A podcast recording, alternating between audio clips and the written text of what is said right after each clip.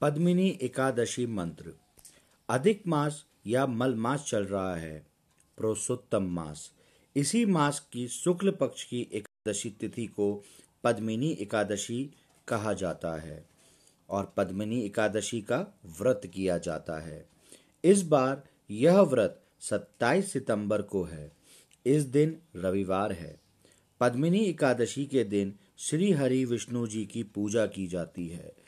मान्यता है कि जो भी व्यक्ति पद्मिनी एकादशी का व्रत करता है, उसे पूरे साल के एकादशी व्रतों के बराबर का फल प्राप्त होता है। साथ ही विष्णु लोक की प्राप्ति भी होती है। इस एकादशी का महत्व भगवान श्री कृष्ण ने धर्मराज युधिष्ठर को बताया था।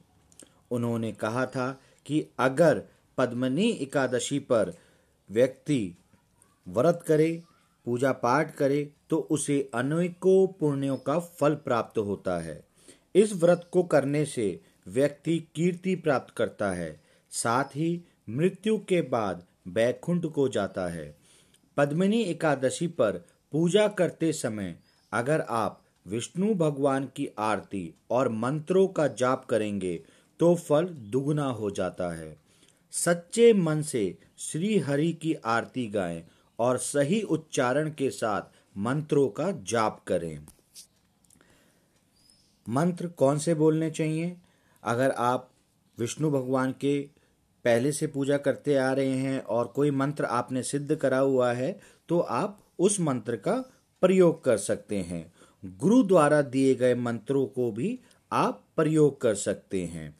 और विष्णु भगवान का जो प्रिय मंत्र है, उसका आप जो लोग यौगिक पद्धति की तरफ़ हैं या अध्यात्मा की, आध्यात्मिक जो आगे बढ़ रहे हैं, वो लोग भगवान विष्णु के इस मंत्र का यज्ञ भी कर सकते हैं। तो आइए साथ इस मंत्र को दोहराएँ। ओम नारायणाय विद्महे वासुदेवाय धीमहि तन्नो विष्णु प्रचोदयात्।